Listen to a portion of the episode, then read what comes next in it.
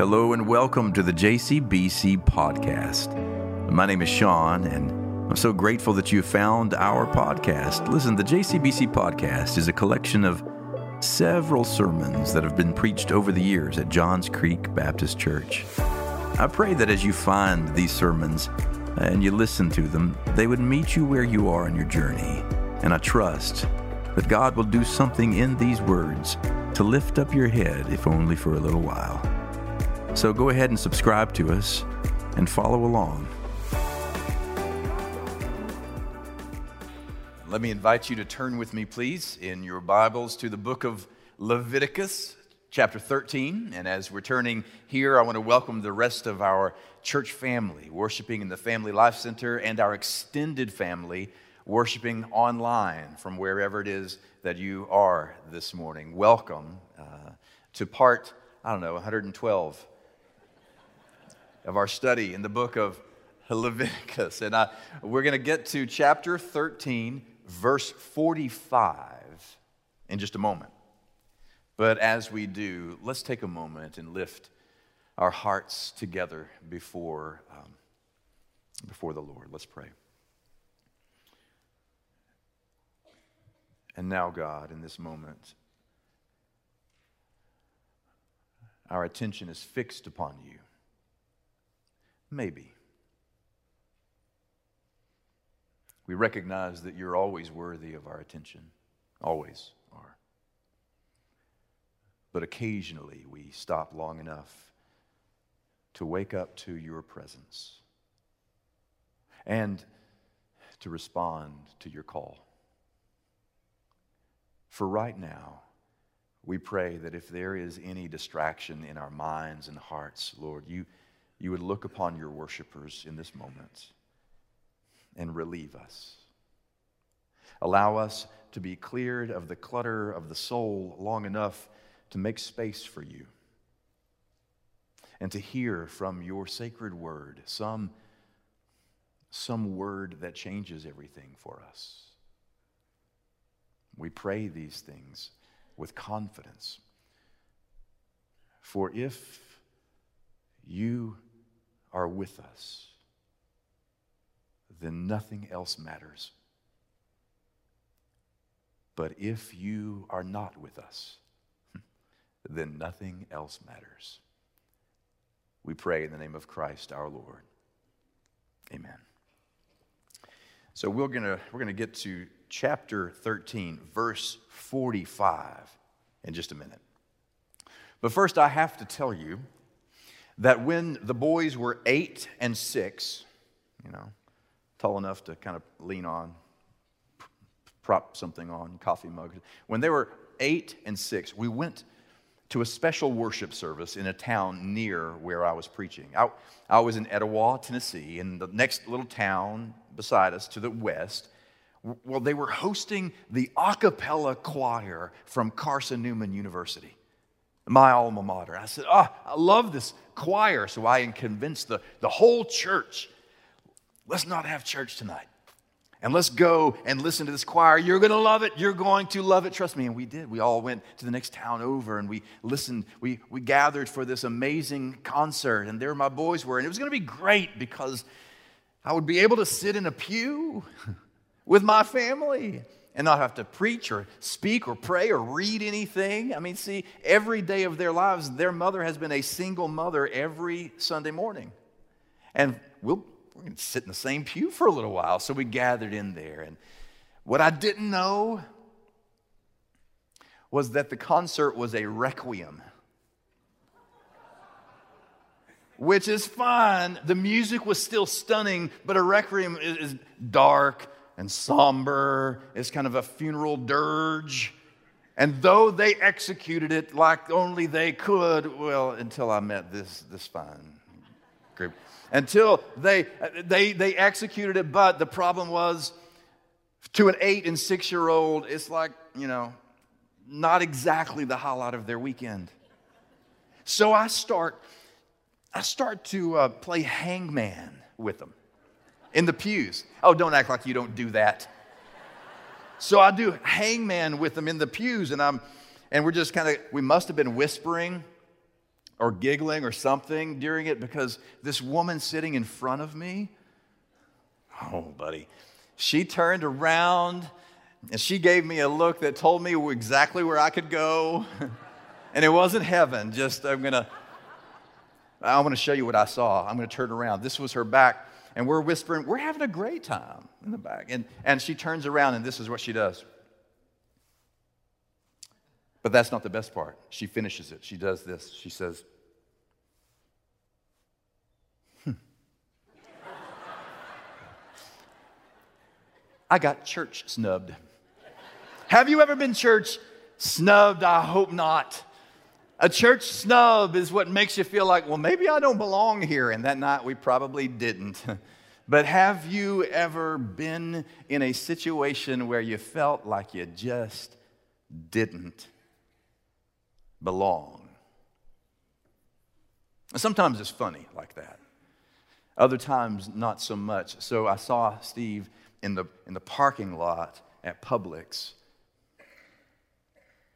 and he hadn't been to church there in a long time. I said, Steve, where you been? I, I've not seen you in a while. I've been missing your family. Where? And then, I, are you shopping other? Are you at, Are you looking at other churches? Where, where are you? And he said, No, it's nothing like that, Pastor. He said, Thing is, my family and I, we are we're going through a really tough time, and my wife and I are really struggling. We're we're barely holding it together, and we wanted to come, but we just, we just wouldn't feel right.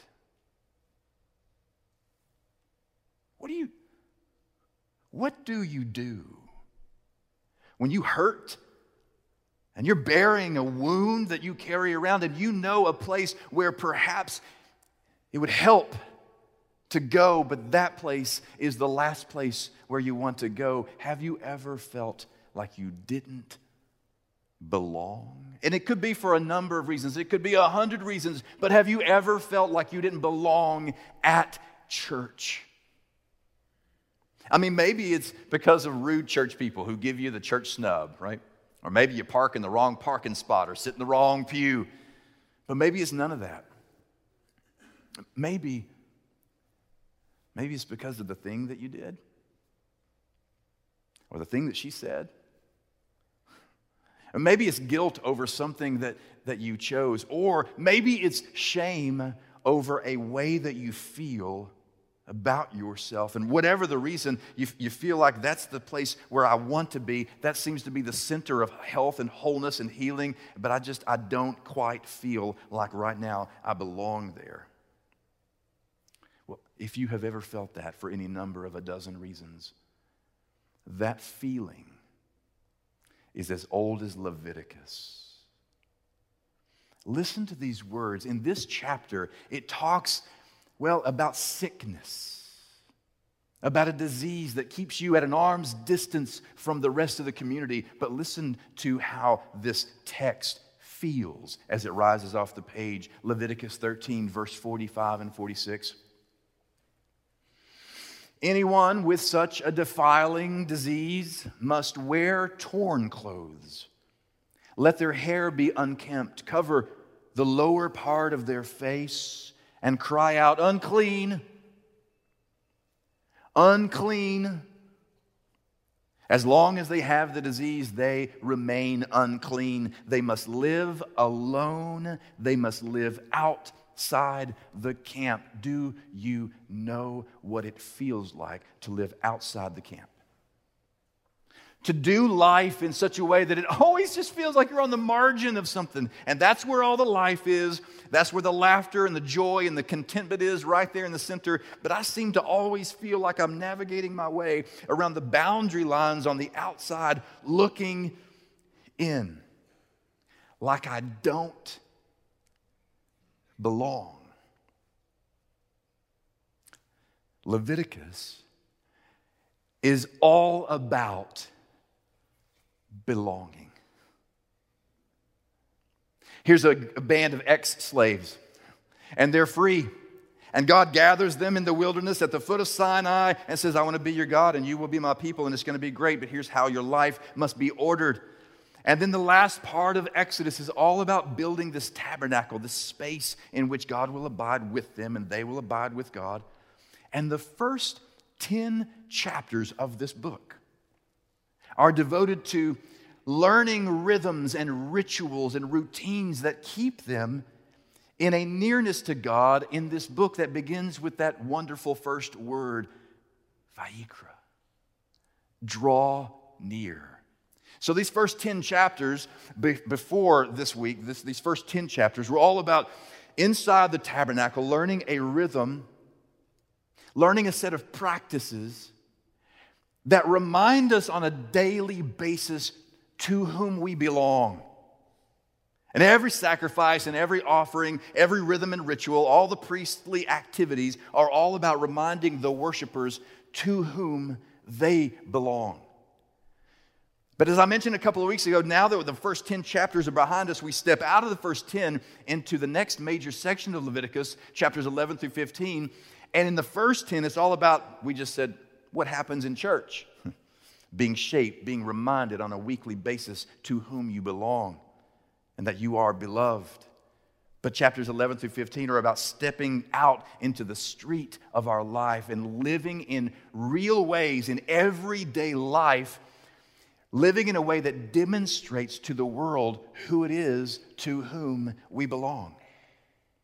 That means there are details in here that are very physical, details about, well, if you belong to me, here's how you think about food, and here's how you think about childbirth, and here's how you think about bodily functions. And, and above all, in chapter 13 and 14, here's what to do when you're sick and you're on the outside looking in. Yeah. I want to talk about that because the word that emerges through chapters 13 and 14 is sararat. Sararat is a word that means leprosy. That's where we get our word leprosy. But leprosy is not all it means. Leprosy, in the truest sense, is, is, is more than saraat. But saraat describes all kinds of skin diseases. I mean, rashes, swelling, bubbling up, all kinds of really, you know, you know, appetizing images. But in the chapter that we're studying, it describes seven classifications of skin diseases. Remember the sevens that we talked about, the heptadic pattern? Every time you see seven, think of the first two chapters of the book of Genesis. Think of something trying to be recreated here. It talks about seven classifications of skin disease. And it talks about it over the course of 59 verses, as if one or two verses wouldn't be enough.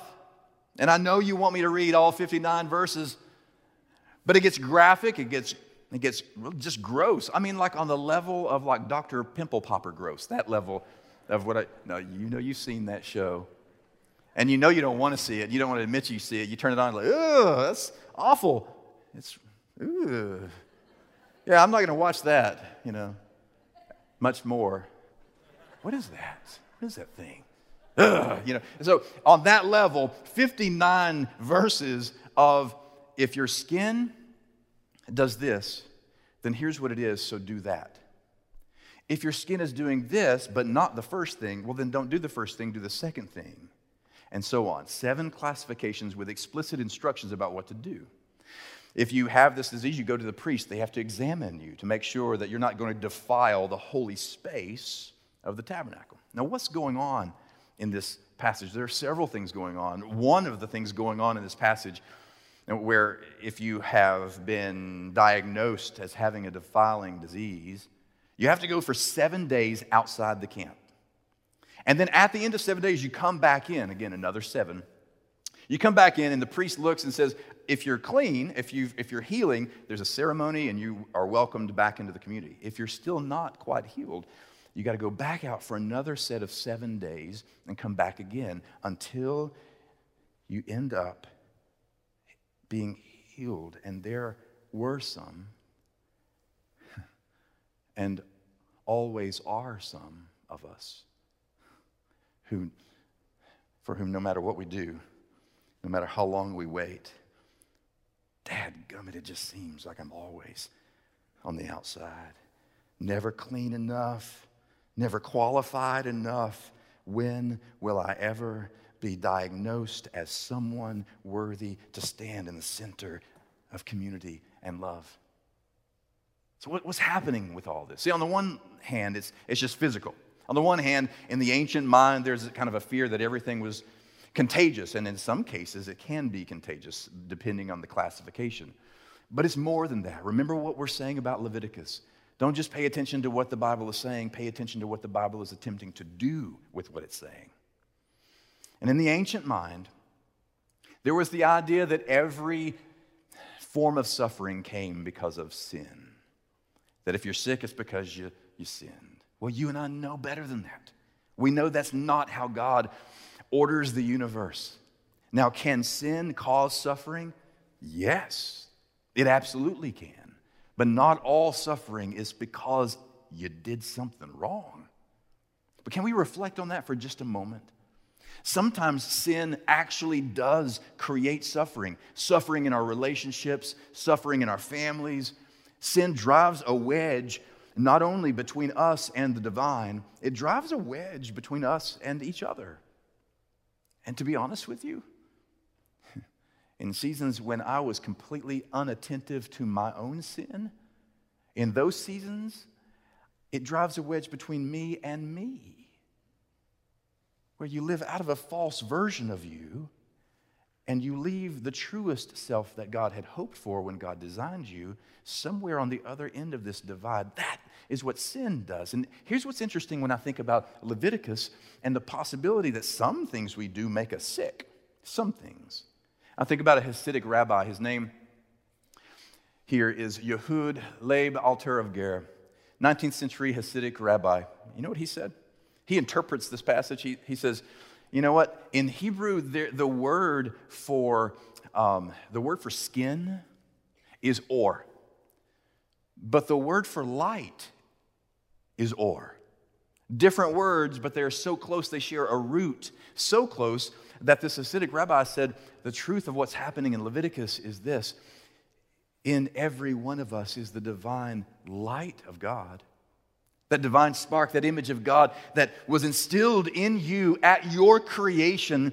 And the trouble is, when we sin, we disrupt that light because the pores of our skin, he said, are meant to be the access points where the inner light of God's love and power and grace and, and mercy shine out of us into a world of darkness.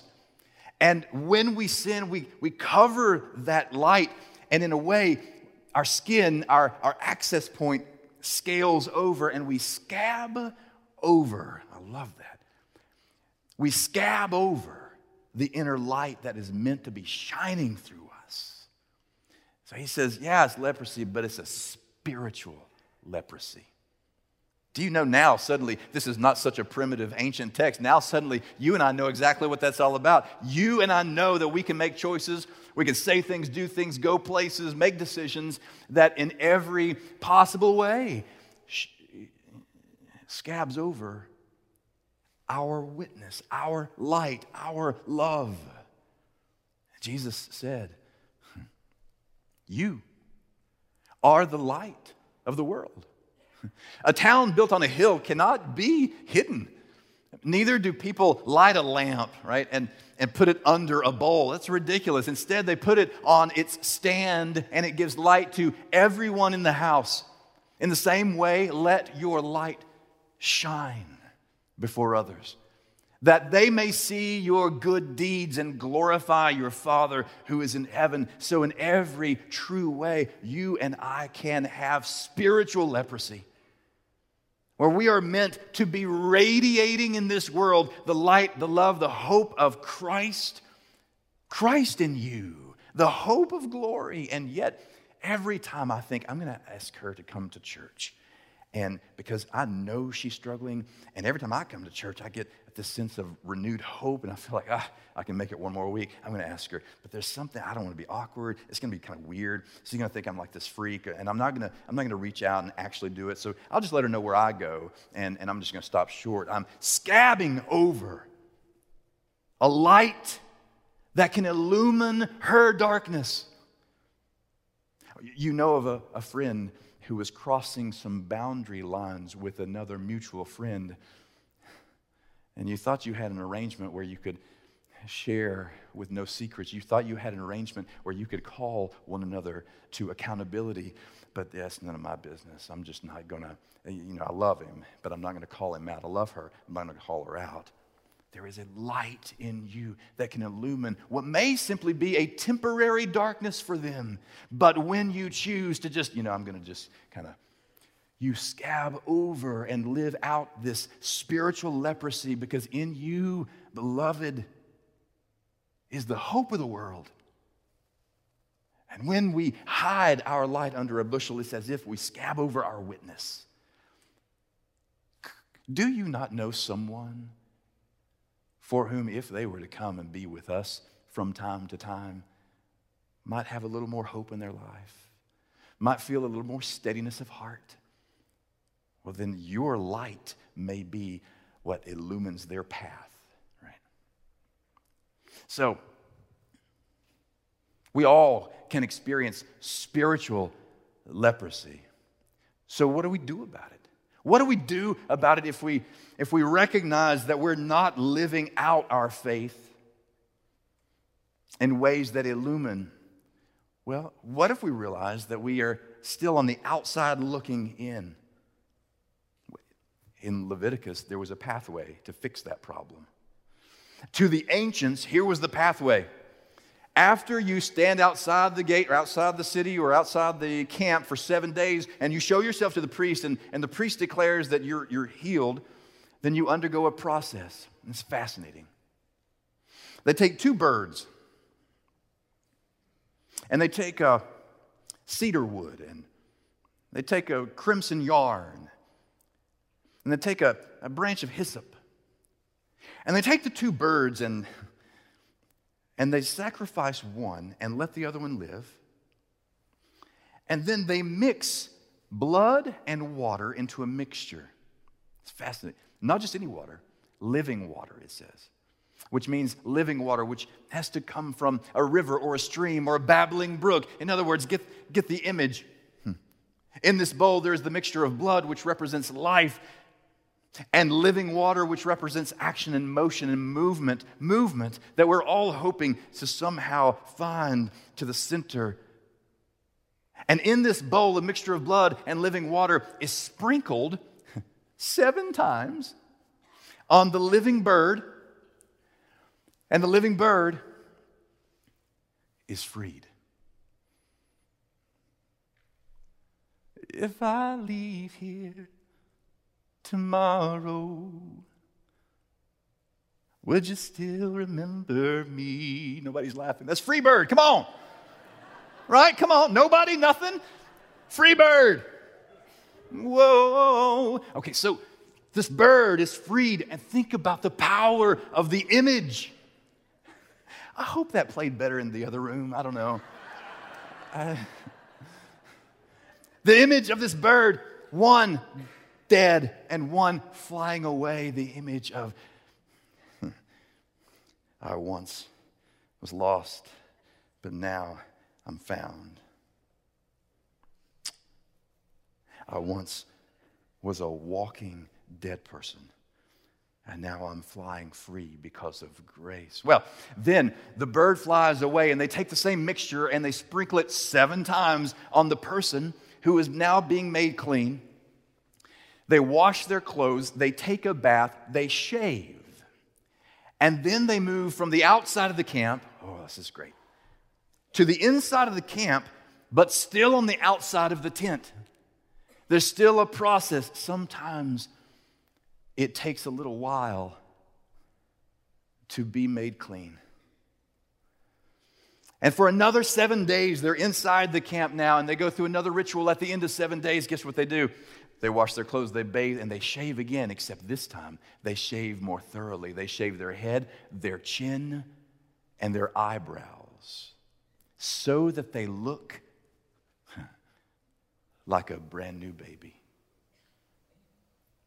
And washed like a brand new baby, the next day, there's a celebration on the eighth day. Remember what we said about the eighth day? In a seven day week, the eighth day is actually the first day of a brand new week. And now, like a newborn baby, a new creation, this person begins a brand new life. And don't miss what's happening here.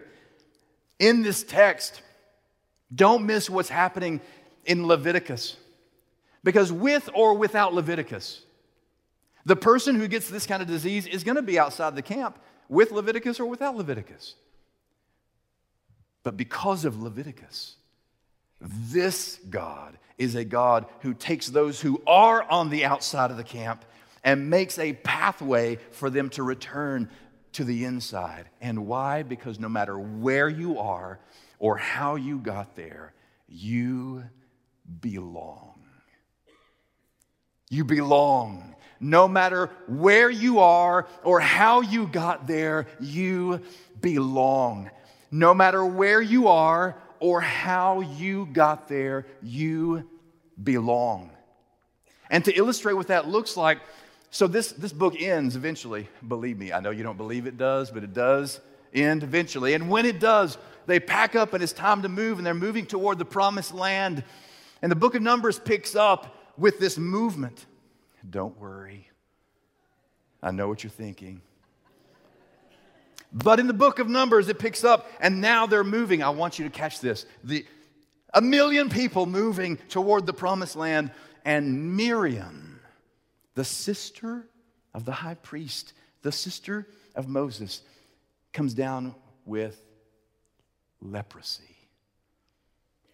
Which means the sister of the high priest has to to stay outside of the camp for seven days. But here's the beauty of the story the entire camp, a million people, stop and wait until she is made clean. Because when one is down, the whole is down. When one of us falls, we all fall. This is why Jesus, everywhere he turned, touched unclean people and welcomed unclean people. And a woman with a bleeding issue, unclean, reaches out and touches the, the very edge of his robe. And he stops the entourage. There's a movement, a momentum. He stops it and says, Woman, be made clean. This is why in Mark's gospel, in worship, a man who is unclean with leprosy, Jesus says, Be made clean. Because in Jesus, we see the, the truest pathway for those who are unclean to be brought back into the center of God's love and back into the center of our community. So, if that's true about Christ, it must be true about us. For if we are the body of Christ, if we are the hands and the feet of the risen Lord, that means the church of Jesus Christ must keep touching unclean people it means we keep our arms wide open and we make no distinctions about who it is that we're called to love. And as we do that, here's what happens in them and in us. We recognize that the living Christ is teeming and raising up once more in us, and they are reminded that they belong. The truth is, we're all a little bit clean and a little bit unclean. We're all a little bit in and a little bit on the outside. One day, someone asked me about you. What kind of church members you have at Johns Creek? What kind of members go to your church? I said, well, what do you mean? What kind of members come to Johns Creek? What kind of members do you have? I said, the same as you. The same, same kind of members you have. He said, what kind is that? I said, sinners and saints and beautiful and bruised and polished and tarnished and clean and unclean, and every last one of them belongs. Let the church say, Amen. Let's pray. Good and loving God, we recognize that we should not even be able to celebrate a welcome this radical, that you truly have welcomed us to belong to your great family.